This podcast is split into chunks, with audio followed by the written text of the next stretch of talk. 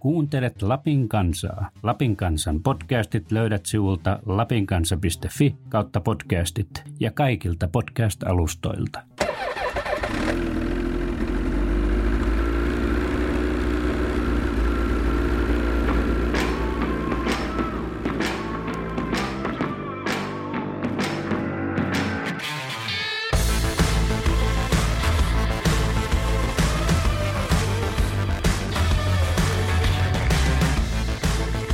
Menin matkailualalle sesonkitöihin 2000-luvun taitteessa, oli moottorikelkkareissua tarkoittava sana safari vakiintunut osaksi Lapin matkailusanastoa.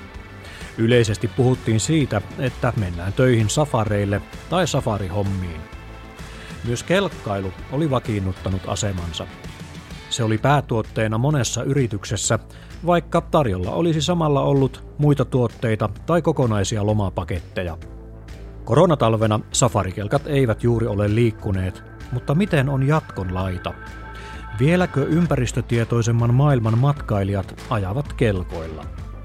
Tässä Peltipailakka-podcastin jaksossa ovat haastateltavina Lapin safarien toinen perustaja Seppo Sireen sekä yrityksen nykyinen toimitusjohtaja Jyrki Niva. Aloitetaan Kemistä, jossa Seppo Sireen järjesti motocross- ja snowcross-kisoja 1970-luvulla. Joo, siellä oli kesällä rossikilpailu ja meillä talvella oli kelkkakilpailu. Mä veikkasin, että olisikohan ollut jotakin 77. Minkälaista sen ajan kelkoilla oli ja kilpaa? No joo, kyllähän ne epäluotettavia oli, kun luotaan suoraan. siinä sai tuossa maaliin pääsi, että eikä leikat hajonnut, niin se oli kyllä hyvä suoritus. Ja kyllä se oli sitä alkutaivalta ja oli niitä okkeleita, missä oli ritsakeulat. Jyrki, siellä katoisit tuolta pohjoisesta Inarin suunnalta. Joko teillä lapsena oli moottorikelkkoja elämässä jollakin tavalla mukana? No meillä oli sillä tavalla, siis mä oon Paljasalkan inarilainen, niin meidän naapurilla oli semmoinen ihan alkuperäinen ensimmäinen Ski-Doo. Se oli käytettynä ostettu. Kyllä se niin Suomeen ylipäätään tuo kelkkailu vasta silloin 60-luvun ihan loppupuolella rantautui. Ja ensimmäinen safarikin Yliniemen Arvon toimista on ajettu 68. Että se oli silloin, mä oon syntynyt 64 ja me sitten tämä varmaan tämän naapurin Ski-Doon kautta, kun ne vaihtoi sitten Lehmuslehellä 30 vinhan, niin saatiin isää, joka ei ollut ollenkaan moottorimiehiä. Mulla isä oli pappina Ivalossa, niin saatiin vakuutettu, että mökille voisi puita semmoisella kelkalla ajaa. Ja meille tuli ensimmäinen moottori, kun mä olin 11 vuotta vanha, niin vuonna 1975. 320 Velsan tekemä 320 Lynxi muovitelalla.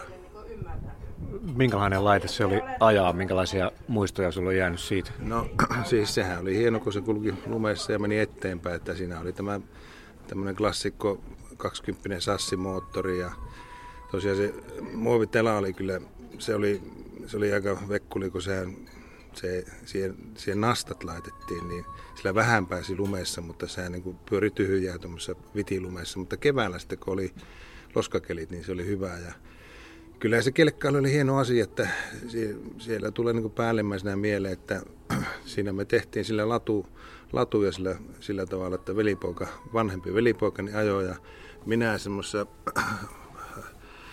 oliko se nyt tämmöinen peltikola ja sitten nuo huopikkaat niin maahan niin jalankärki laitettuna. Sillä lailla tehtiin latuja ja sitten toinen, mitä me tehtiin paljon, niin oli semmoista, että vedettiin minisuksia perässä ja sitten aina kun kaatui, niin vaihtui kuski. Et se oli tämmöistä, mitä pojan viikari keksi sillä kelkalla tehdä. Kaikenlaista hullua sitä aina tehtiin. Miten se muovitela kesti käytössä? Se kesti hyvin se alkuperäinen tela, mutta skeikan tela oli. Mutta sitten kun siihen joutui vaihtamaan niitä paloja, ne vaihtopalat oli ihan kelvottomia. Että me lopulta sitten pari talvea lähettiin muovitelaisena, sitten vaihtiin siihen ihan normaali kumitela.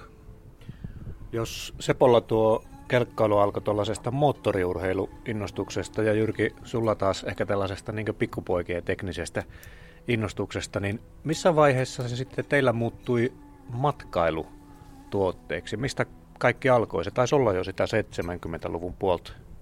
Ei se vielä ehkä silloin ollut, mutta se oli 80-luvun siinä taitteessa. Ja kyllähän se semmoinen yhteensattumien summa, että siinä vaiheessa, kun me Lehtonen ja Reinun kanssa oltiin tehty kaikenlaista bisnestä siinä 70-luvulla,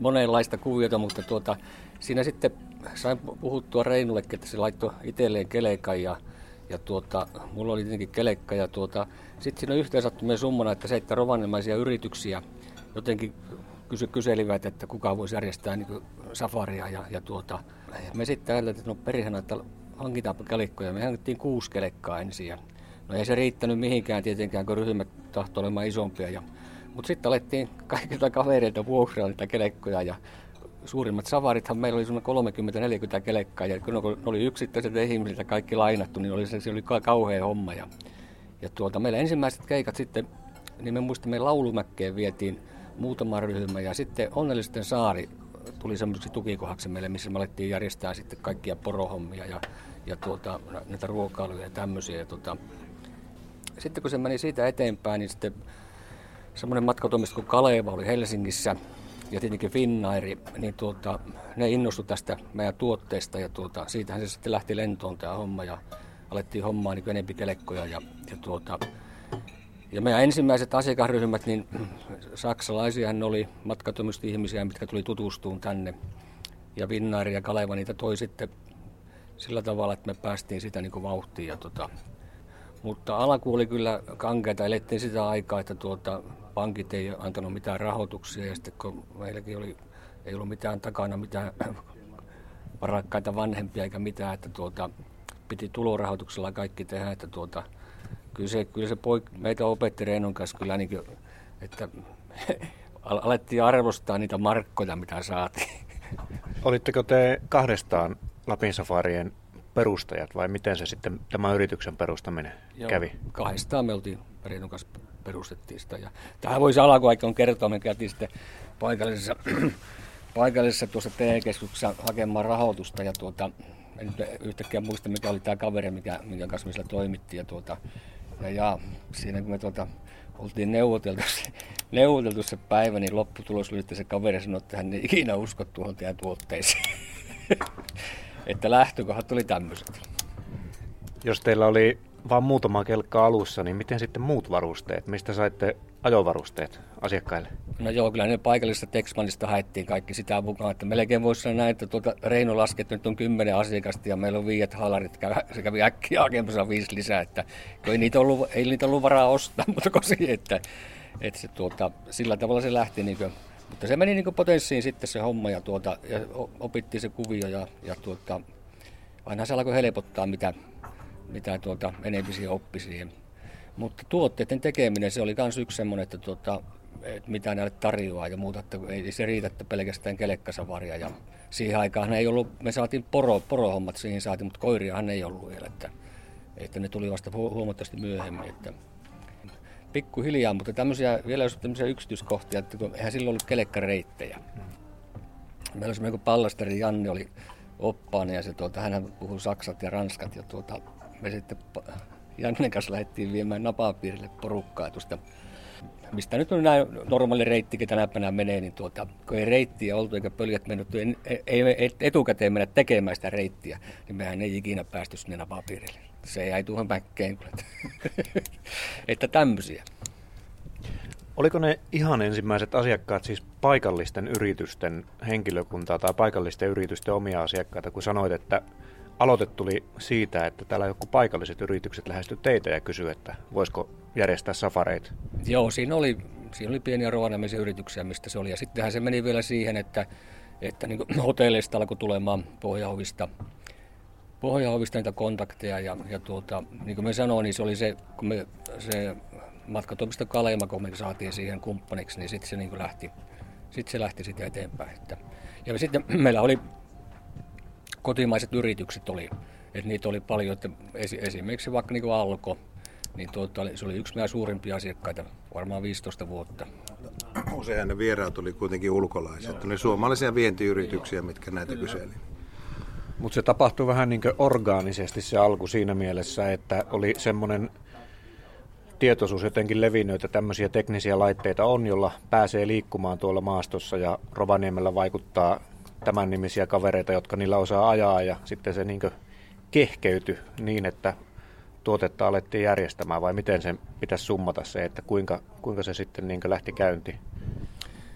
Joo, kyllähän se kelkkailu oli semmoinen vetonaula siihen tulemiseen. Tietenkin tämä on koko Lappi meillä, että ei se luonto ja nämä, että kyllä kelkkailun perässä tuli nuo ihmiset tänne. Ja kun oli vielä sellaisia, että kun nämä oli semmoisia palkintopatkoja näille, että oli joku vakuutusyhtiö, missä oli joku kisa päällä, että kun saavutat näin paljon, niin pääset tänne ja pääset kelekkailemaan, niin sitähän se oli. Että.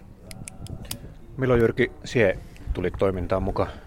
Minäkin tulin Lapin safareiden kautta, että minä 86 Lapin safarit perustin niin kuin ensimmäisen haarakonttorin Saariselälle.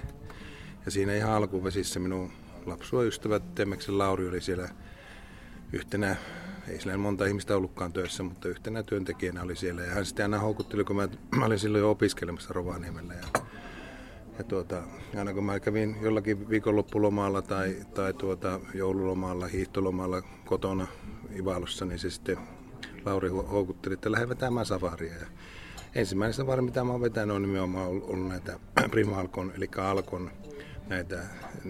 Niillä oli, siinä on semmoinen hauska juttu, että siihen aikaan, eihän sitä Suomessa saa vieläkään alkoholia mainostaa, mutta siinä tuli semmoinen, niin kuin opas haalari sai silloin alkunsa, koska Primalko halusi niin kuin tavallaan Finlandia vodkan väreissä ja ihan tarkat värikoodit ja sitten se siihen aikaan se poron pää oli alun perin alaspäin, niin kuin siinä Finlandia vodkan logossa, niin se logo oli siinä, mutta tekstin oli Lapland Safaris. Et siitä lähti tämä opashaalari, mikä on niinku ollut tavallaan ihan tämmöinen legendaarinen juttu, jota nyt tietenkin käytetään kaikissa yrityksissä. Niin. 86 tosiaan aloitin ja sitten mähän muutin, oli jo opiskelemassa, niin sattui semmoinen sattumus, niin kuin monesti se yrityselämässä on tämmöisiä sattumuksia, niin me asuttiin samassa talossa Sepon kanssa. Mm-hmm. Ja 88 keväällä mä olin siellä Saariselän saanut vähän opaskokemusta, mutta ajattelin sitten, että mä olisin ihan kesätöihin tuolla Lapin safarilla. Ja tämmöisenä korskeana nuorena miehenä omiin taitoinsa luottaen, niin mä Sepolta kysyin kesätöitä. Ja mä olin sitten jo ehtinyt sopimaan, mä olin rakennuksella ollut aikaisempina kesinä, niin olin ehtinyt sen rakennukselle sopimaan, että mä tulisin maanantaina töihin. Ja tää oli perjantai, kun mä kysyin. Ja Seppo sitten sanoi, että joo, että voisit sä tulla, että meillä on tässä yrityksessä semmoinen toiminto, joka on osoittautunut hyväksi, että meillä 2 ensimmäistä viikkoa tehdään palkattomalla harjoittelua. Kyllä mä ajattelin, että pian kuule pennissä, että mulla maanantaamuna alkaa rakennustyöt, niin ensimmäistä minuuttia lähtee saa palkkaa. Niin siltä kesältä se jäi, mutta siitä se lähti se keskustelu liikkeelle. Ja 29 kesällä mä tulin sitten kesätöihin Lapin savareille ja siitä muutama vuosi niin pojat oli sen raastavan ensimmäisen 10 vuotta, yrityksen 10 vuotta tahkonneet, niin siinä syntyi sitten keskustelu, että kiinnostaisiko tämmöinen yrittäjyys ja mä lähdin tähän mukaan niin kuin kesäyrittäjänä yhdessä Posion Raunon kanssa. Ja sitten pikkuhiljaa jo 93 tultiin mukaan talveen ja mä olin pari vuotta siinä, tai puolitoista vuotta ei ole sillä lailla, että mä olin talvet niin kuin opettajana ja kesät niin kuin safarijohtajana, mutta kyllä sen, niin kuin, olen kasvatustieteen maisteri, niin ei siellä opetettu paljon näitä liiketoiminta-asioita ja kyllähän se tuommoinen yrittäjyys, mikä niin kuin siinä lähti vielä rajut kasvuvuodet kesät liiketoiminnassa kyllä silloin ihan alkuvuosina meillä, niin ei se yrittäjyys lopu siihen, että sulla se ikään kuin se asiakaskausi jatkuu, vaan sitten on se koko vuosi ympäri tilinpäätöksineen ja budjetointeineen ja kaikkineen, niin se on ympärivuotista hommaa, niin siinä, sitten 93 syksyllä mä heitin pois ne opettajahommat ja heittäydyin sitten kun täysin tälle yrittäjäuraan. Firman nimi oli siis alusta saakka Lapin Safarit tai Lapland Safaris. Mistä se Safari-nimi tuli? Se kai aikaisemmin liitettiin noihin Afrikan eläinsafareihin. Joo, täällä Rovaniemellä oli semmoinen mainosmisko Oije Salo. Ja Oijehan piti konttoria siinä entisessä katsastuskonttorissa, missä tuo Lindelin Mauripilin pizzeria, niin sillä takapihalla oli sillä puurakennus, missä sillä oli se konttori. Ja Oijahan se teki meille näitä esitteitä ja muuta, ja se oli, muistan kun sitä nimiä kun se mietittiin, niin Oija sanoi, että siinä nimessä pitää olla R. Että se, en tiedä mikä siinä oli, mutta että Oija tässä oli matkassa, kun me tätä nimeä haettiin, ja sieltä se löytyi sitten. Että ehkä se safari oli sitten semmoinen, että se tuli sieltä jostakin Afrikan safareilta, että me mennään tehdään niitä safareita tästä sitten niin kuin Nurkappiin saakka, tai sinnekin on tehty kyllä, että siitä se nimi on lähtenyt. Kelkat on ollut tosiaan yrityksen toiminnassa mukana alusta saakka, ja niiden ympärille se sitten on rakentunut tämä kaikki muu. Milloin kelkoista tuli niinkin iso tuote kuin se on tänä päivänä, jos mietitte sitä kehitystä tälleen pitkällä kaarella, että milloin ne muodostui Lapin matkailun, talvimatkailun puolella tämmöiseksi päätuotteeksi, vai oliko ne sitä jo oikeastaan ihan sieltä alusta saakka? Seppo saa täydentää, mutta kyllähän meille tuo kelkka on ollut, se on ollut tietysti niin kuin tuossahan aikaisemmin puhuttiinkin, että kelkka on väline, millä päästiin tuonne Lapin luontoon helposti, että nämä alusta alkaen meidän asiakaskunta on ollut hyvin kansainvälistä, ja niiden niin kuin mahdollisuus edetä hiihtämällä tai muuten niin on hyvin rajallista. Niin tämä oli se tapa, millä sitten saavutettiin näitä kohteita. Ja myös tämä safari verrattuna semmoinen kelkkailu on se, että meillä safarilla aina niin kuin tehdään retken tyyppinen, jossa niin kuin pysähdytään, saadaan jotakin tietoa tästä ympäröivästä kulttuurista ja luonnosta, ja sitten toisaalta jotakin syöpästään ja tällä tavalla. Sitten tulee niin kuin enemmän kuin vain kelkkailu. Mutta kyllähän kelkka on ollut niin kuin alusta saakka hirveän tärkeä niin kuin tämmöinen palveluiden yhteensaattaja. Että jos me olisi ulkolaisten kanssa hiihetty, niin ei siinä olisi kehtinyt kuin tuossa sillankupeessa käydä ja tulla pois sitten, kun keskeltä kaupunkia lähdettiin. Että tällä mä sanoisin. Ja sittenhän tietenkin niin tämä kokonaisuus on tämä kasvu, että jos niin Seppo ja Reino ensimmäisenä tilikautena, niin liikevaihto oli 35 000 €. Mä euroksi käännän sen. Niin sitten tänä päivänä meidän liikevaihto on yli 35 miljoonaa. Ennen koronaa oli tällä tavalla, että se on niin 1000 kertaistunut. Ja niin isoja kasvuja tietenkin liittyy tuohon alkupäässään tulee suhteellisesti isoja kasvuja aina yritykseen.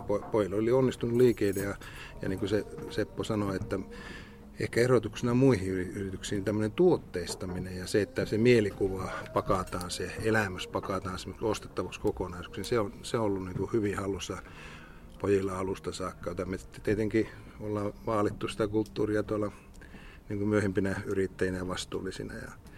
Ja hyvät yhteistyökumppanit tietenkin on saattanut sen, että se alun kasvu, mutta sittenhän se 90-luvulla se voimakkaasti, tai se alkoi jo 80-luvulla, niin tämä englantilaisten ryntäys tänne joulupukin perään. Ja siihenkin taas niin kuin kelkka sopii hyvin, ja kun isoja määriä ihmisiä kuljetetaan, niin se porohomma ei välttämättä ole siihen paras mahdollinen, että porot oli niin kuin osa sitä palvelua, mutta kelkoilla pystyttiin niitä isompia lentokoneellisia porukoita niin kuin pyörittää helpommalla tavalla. Ja saadaan se, niin kuin se valkoisen jouluunelma täyttymään. Että se on valtava niin kuin tavallaan kasvusykäys ollut se. Sitä kautta niin kuin alkoi chartermatkailu, joka on sitten levinnyt tänä päivänä, että koko lumeellinen aika, niin meillä on sekä siis tätä jouluturistia, joulumatkaajaa, joka tulee charterkoneella, mutta sitten myös tämmöiset pitemmän viipymän, jotka on nyt niin kuin kasvanut kovasti viimeisen 10 vuoden aikana, niin tulee niin kuin läpi talven tulevat niin kuin tavallaan charterlennoilla tänne. Niin nämähän ne on ollut, että silloin kun minä tulin yrittäjäksi 1992, niin Lapin safaritten liikevaihto oli 1 000 000 €. Vajaassa 30 vuodessa niin se on niin kuin 35 kertaistunut tuo liikevaihto. Mutta ihan alusta niin 1000 kertaistunut. Et se liikeidea ja se toteutustapa, turvallinen, opastettu ja hyvin hoidettu safari, niin se löi läpi. Ja niin kuin tämä nimi safarikin, niin kuin sanoit tuossa aikaisemmin, että se liittyi sinne alun perin sinne niin kuin hiekka-aavikoille, mutta kyllähän tämä meidän arktinen luonto on melkoinen lumiaavikko talvella, että sieltähän se varmaan se, niin kuin semmoinen yhtäläisyys ja ajatus löytyy siihen.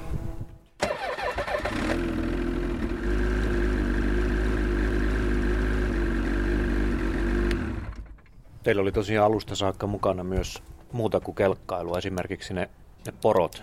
Eli kelkka on jotenkin ollut sellainen väline, jonka ympärille se kiertyy ja sillä liikutaan paikasta toiseen, niin kuin Jyrki tuossa kuvasi. Joo, ne porot, tulikin mieleen se, että tuo Männymartta sieltä Tuhunajasta, sehän se ensimmäiset porohommat meille teki siellä kotonaan, mutta pääsääntöisesti me oltiin tuossa Onnellisten saari rannassa, missä se ajatti.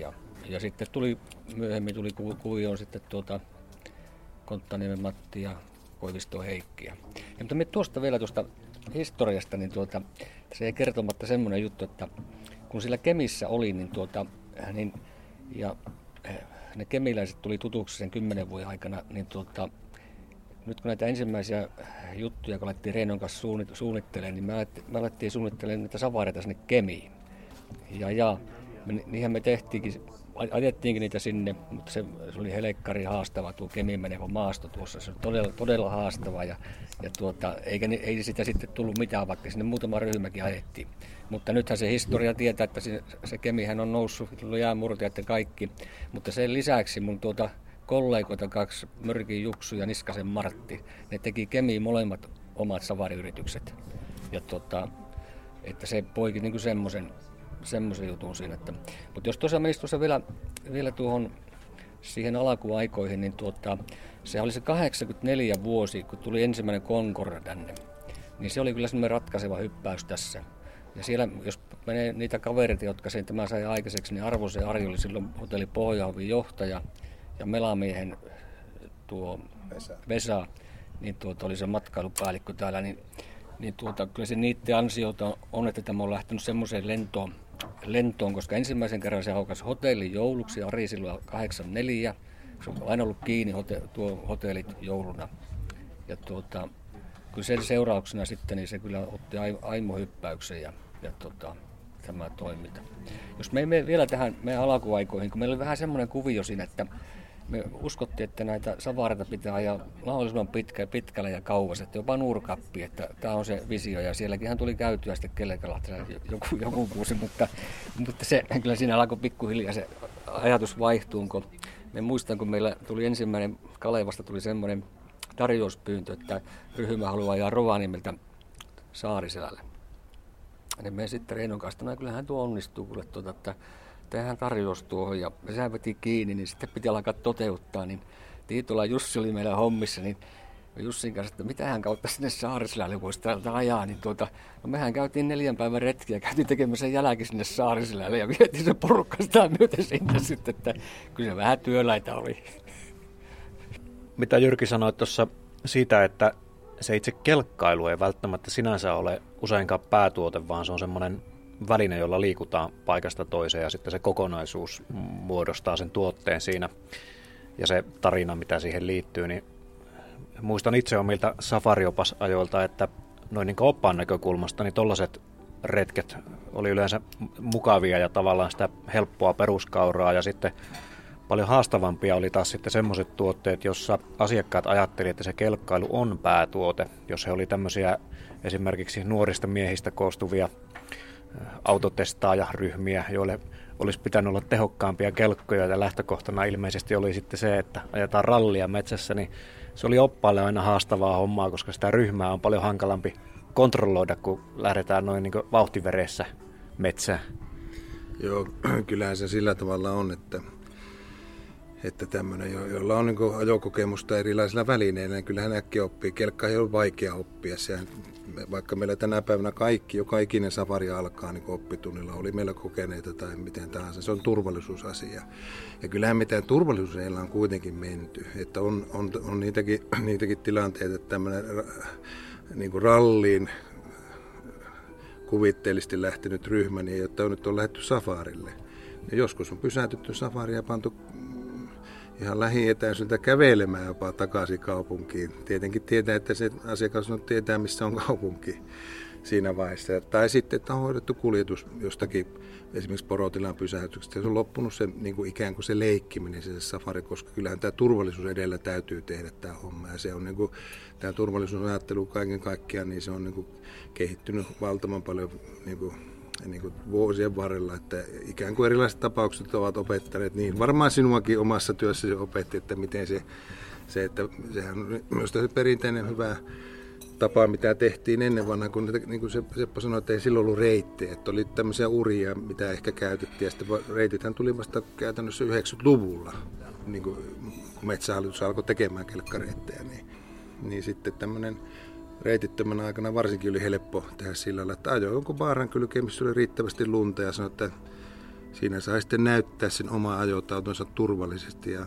siinähän sitten viisas opas tietenkin näitä eniten energisiä rallikuskeja, niin kaivattiin sinne kunnolla hankeen, niin siinä meni hyvinkin sitä rälläilyaikaa niin kuin pois, kun kaivetaan puoli tuntia kelekkaan hangesta. Että tämmöisiä ikään kuin oppainen oivaltamia käteviä tapoja myös on paljon niin kuin tälle alalle tullut. Nykyisinhän safarit on aika semmoista maltillista ajamista. Liikutaan matalilla tuntinopeuksilla ja hyvinkin kontrolloidusti pidetään turvaväleistä huolta ja eteneminen on aika semmoista lepposta. Noin niin kuin jos ajattelee vaikkapa paikallisen kelkkailijan näkökulmasta tai verrattuna siihen, miten paikalliset ajaa. Joo, se tietysti niin kuin sanotaan, että tämä niin kuin Seppo on ollut tämmöinen, ikään kuin minäkin tulin tälle alalle, niin kun mietitte miten mennään tai tehdään, niin se oli vaikka Sireeni Sepon luvalla. Mutta niin kuin sanoin, että sitten kelkkareitit ovat vasta syntyneet meidän yrityksen jo oltua toiminnassa jo pitkään aikaa. Ja sitten ylipäätään maastoliikennelaki tuli vasta sitten ensimmäinen, en muista nyt vuotta, mutta se on tullut siis sinä aikana, kun me ollaan taas toimittu pitkään aikaa. Ja kyllähän tässä niin kuin ikään kuin lainsäädännön etupuolella on pitänyt mennä yrityksenä, että se turvallisuus ja semmoinen oikea toimintamuoto, joka kestää niin kuin luonnonkin näkökulmasta niin kuin toimintansa, niin Lapin safarit on niin kuin mennyt sillä lailla, ollaan oltu valistuneita, että on haluttu toimia tärkeimmän yhteistyökumppanin luonnon kanssa niin kuin hyvässä sopusoinnussa.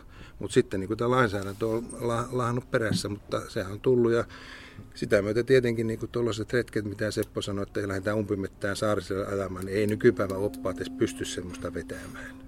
Että kyllä ne on tottuneita siihen, että on reitti ja on erilaiset palvelut, GPS-palvelut, sumuut, joilla sitten pystyy niin kuin hoitamaan sen siinä aikataulussa, että eihän tietenkään tuommoista lähdetään umpimettään ajamaan kelekalle, niin ei sitä aivan semmoisessa minuuttiaikotaulussa voi tehdäkään, mitä tänä päivänä täytyy tehdä, että ikään kuin asiakas ostaa sen tietyn ajan meiltä ja meidän, että ei ne tykkää siitä, että meidän safari kestää 3 tuntia ja 4 tuntia, että niillä on sitten on muihin asioihin kiire ja, tai lennot lähtee ja muuta, niin näin se on muotoutunut tämä niin kuin tämmöinen voisi sanoa, että hyvin paljon kompaktimpi perus safarielämys. Mutta edelleenkin me tehdään kuitenkin tämmöisiä myös vähän pitempiä ja vaativampia retkiä, mutta ne on jäänyt niin kuin selvään vähemmistöön. Silloin alkuvaiheessa oppailla piti olla aika kovat erätaidot ja kyky liikkua ja navigoida tuolla luonnossa, mutta miten se tekninen puoli, Seppo, kuinka paljon piti osata korjata kelkkoja maasto-olosuhteissa, kun laitteet oli hyvinkin erilaisia kuin tänä päivänä? Kyllä se oli näin, että kyllä repuus oli työkaluja ja varaosia, kun tuonne lähti, että kyllä ne piti osata korjata. Ja meillähän tuosta vielä tuosta kelekkojen valinnasta, niin meillähän silloin, tai meillä on ollut aina semmoinen tyyli tuossa, että tietenkin kun niitä kelekkoja hankitaan, niin ne hankitaan ne kelekat niin kuin asiakkaille eikä itselle. Koska on tässä nyt vuosien varrella huomannut, kun uusia safariyrityksiä kun tulee, niin ne kelekat on monesti hankittu niillä mieltymyksillä, miten se itse isäntä haluaa ajaa. Ja meillä on pääsääntöisesti ollut aina matalatehoisia kelekkoja, että ne on turvallisia. Ja tässä nyt kun elettiin tähän 2010, kun tuli tämä nelitahtisuus, niin sehän on sitten niin kuin semmoinen huima harppaus tuosta kaksitahtisuudesta. Kaikki ei haise enää vehkeet öljylle eikä pakokaasulle. Nyt tällä hetkellähän meillä ei ole yhtään kaksitahtista kelekkaa eikä mitään e-tekkiä, ne on kaikki nelitahtikelekkoja. Jos mennään vielä turvallisuuteen, kun nämä tuli 2010, tuli ensimmäiset nelarit 600-set aseet näitä Lynxiä, niin tämähän on nyt tosi hyvä tämä moottori, mikä tuli ensinnäkin, se on tosi luotettava, sillä ajetaan 10 000 kilometrejä. Ja se kehittyi sitten niin paljon, että 2015 tuli sähkökaasut. Ja se tarkoitti sitä, että sitä kelekasta pystyttiin säätämään tehoja. Eli, ja tuli vihreä tutti, millä kulkee vain 40, niin se turvallisuus vaan entisestään lisääntyi ja vahingot väheni paljon sitä. Niin meillä on ollut valtava hyvä yhteistyö niin kuin tämän PRP Finlandin kanssa Rovaniemellä. Tämä on kuitenkin Euroopan ainoa moottorikelkkatehas ja se on lähtenyt sieltä ennen tätä PRP-aikaa. Tuli Lynxiin tuli ensimmäinen safareihin vartavasten suunniteltu kelkka. Se oli ajo-ominaisuuksilta ja tehoiltaan juuri tälle alalle sopiva. Ja sehän, mutta sanotaan näin, että sen tehtaan kyky tehdä teknisesti luotettavia laitteita oli vielä niin kuin vähän vajaa sillä tavalla, että sitten kun tämä yhdistytään PRP:hen ja siitä tehtiin uusi tehas ja muuta, niin tämä laatuhan on huimasti kasvanut. Ja tämä on niin kuin kolmannen generaation safarikelkka, tämä nyt käytössä oleva 600 nelitahtisella moottorilla oleva safarikelkka. Kyllähän tässä mielenkiinnolla odotetaan. Meilläkin oli jo tarkoitus siirtyä tämän kauden aikana osittain myös sähkökelkkoihin. Mutta tämä korona teki niin kuin siinäkin temput, että tavallaan se yhteistyökumppani, jonka kanssa me oltiin näitä pitkälle menneitä suunnitelmia tehty, niin he eivät saaneet osaa toimittajat niin kuin tavallaan koronan takia joutuvat semmoiseen asemaan, että ne ei pystynyt niihin toimittamaan osia. Onko se sitten se 4. generaatio tuo, että kelkat sähköistyy matkailukäytössä? No kaikki laitteet, varmasti liikkumavälineet, yksi niin kuin muutos tässä maailmassa, niin tämä sähkö on tullut vahvasti peliin mukaan ja kelkkaankin se on vahvasti tulossa. Ei se vielä ominaisuuksista pysty päihittämään kaikissa tarpeissa niin kuin polttomoottorikelkkaa. Mutta että osana tämmöiseen varmaan savariyrityksen näkökulmasta enemmän kuin sanotaan vapaa-ajan kelkkailijan käytöstä, niin voidaan korvata sähkökelkoille. Sen voisi kuvitella olevan siitä puolesta hyvä väline, että se on hiljainen yksinkertaisesti ja sopii tuommoiseen matkailutuotteeseen mielikuvaan myöskin hiljaisesta luonnosta. No se on nimenomaan vieläkin, vaikka on se siis aivan järisyttävän paljon hiljaisempi tuo nelitahtikelkka kuin kaksitahtikelkka, mutta se sähkökelkka on vielä hiljaisempi ja tietystihän se on niin kuin kulkiessaan päästötön, että se ei jätä niin kuin jälkeensä minkäänlaista hajua. Eihän tuo nelitahtikaan niin kuin ihan rehellisesti sanotaan, niin ei se sillä lailla siellä pakkashangilla tuoksu niin kuin kaksitahtipensa, mutta kyllähän se kuitenkin pakokaasua päästää ulos. Mitä luulet, ajetaanko kelkoilla jatkossa osana Lapin matkailua edelleenkin? No minä uskon siihen kyllä, että on tämä niin kuin tavallaan niin kuin tuossa on sanonut, että kelkkan väline, millä päästään sitten siihen luonnon niin kuin puhuttelevuuden äärelle.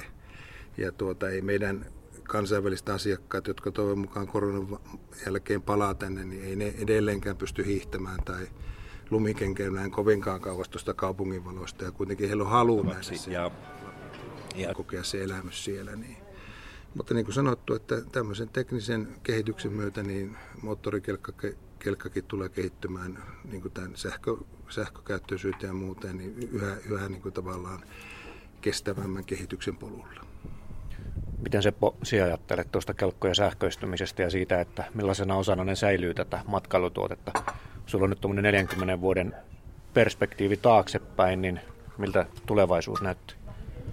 Kyllä varmasti kelkkailut on tullut jäädäkseen näissä ohjelmapalveluissa, että en usko, että varmasti tulee loppumaan. Ja kyllä tuo sähköisyys on se, sitä se tulee olemaan. Jos ajatellaan niin kuin meidän asiakaskuntaa, mikä ajaa sen 40-50 kilometriä sillä yhden päivän ohjelmassa, niin tuo sähkökelekka on juuri oikea siihen. Se on kyllä. Ja sitten tämmöisille pitemmille jutuille, niin ehkä se polttomoottori on sitten vielä kuitenkin, koska niitä latauspisteitä ole tuolla mettissä. Että se uskon kyllä vakaasti siihen, että se tulee kyllä säilyttämään kyllä asemansa tuossa matkailussa. Minusta on hyvä semmoinen muistaa, että kyllähän kelkkailu on niin osa suomalaista ja lappilaista elämäntapaa. Että, niin mä olin mukana tekemässä semmoista kelkkailuselvitystä, että mitä se vaikuttaa aluetaloudessa. Niin, jos mä oikein muistan, että se tehtiin noin 10 vuotta sitten, niin Enontekiöllä vauvasta vaariin kaikilla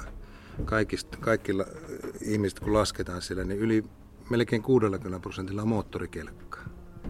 Se on tapa liikkua Lapin luonnossa, tehdä töitä Lapin luonnossa, viedä perhe vapaa-aikana vaikka pilkille, semmoisten tiettömien taipaleiden taakse, jonne ei millään muulla välillä pääse. Että kyllä se niin kuin on valtava osa tämä lappilaista ja arktista elämää tämä kelkka. Että siinä mielessä en usko sen niin kuin mihinkään katoavan matkailustakaan, mutta niin kuin sanottu, että vastuu tästä luonnosta täytyy kantaa. Ja sitä kautta on hienoa, että meillä on moottorikelkka tähän Rovaniemelle, joka ottaa tämän sosiaalisen vastuun ja tämmöisen kestävän kehityksen vastuun tosissaan. Vieläkö teillä itsellä tulee tuo kelkalla? Olette asiakkaiden kanssa sillä ajaneet erinäisiä kilometrejä vuosien varrella ja myös huvin vuoksi, mutta mitenkäs tänä päivänä? Viimeiset 7 vuotta niin en ole vetänyt muuta kuin latuhöylää kelkalla. Että en ole juurikaan kelkkaillut muuta. Ja voisin sanoa Jyrkin puolesta tässä, että nyt kun minä tänä korona-aikana, kun meillä ei ollut asiakkaita tuolla safarilla, niin minä tuossa eläkeläisenä niin myyn noita safareiden kelekkoja pois, niin Jyrkikin osti tämmöisen lanaa-kelekan ja on Norojärviä ympäri vetänyt latuja. Se on mä oon tuossa sanonut, että mä oon totta kai pohjoisen poikana aina hiihtänyt vähän, mutta vanhalla iällä innostunut hiihtämisestä. Mutta nyt mä tein semmoista kotilatua, niin mä oon todennut, että mä kohta oon innostunut sitä hiihtuuraa lanaamista kuin varmasti hiihtämisestä. Että kyllähän se tällä tavalla on.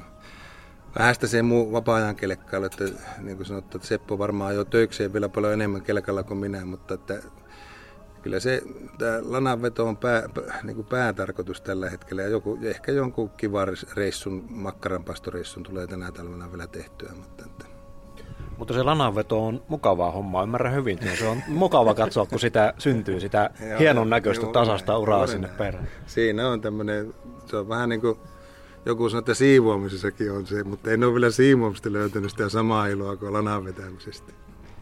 Sen voisin sanoa, että se ilo on vasta, kun nähdään, että porukat hiihtää sitä latua sitten, kun se on vetänyt se.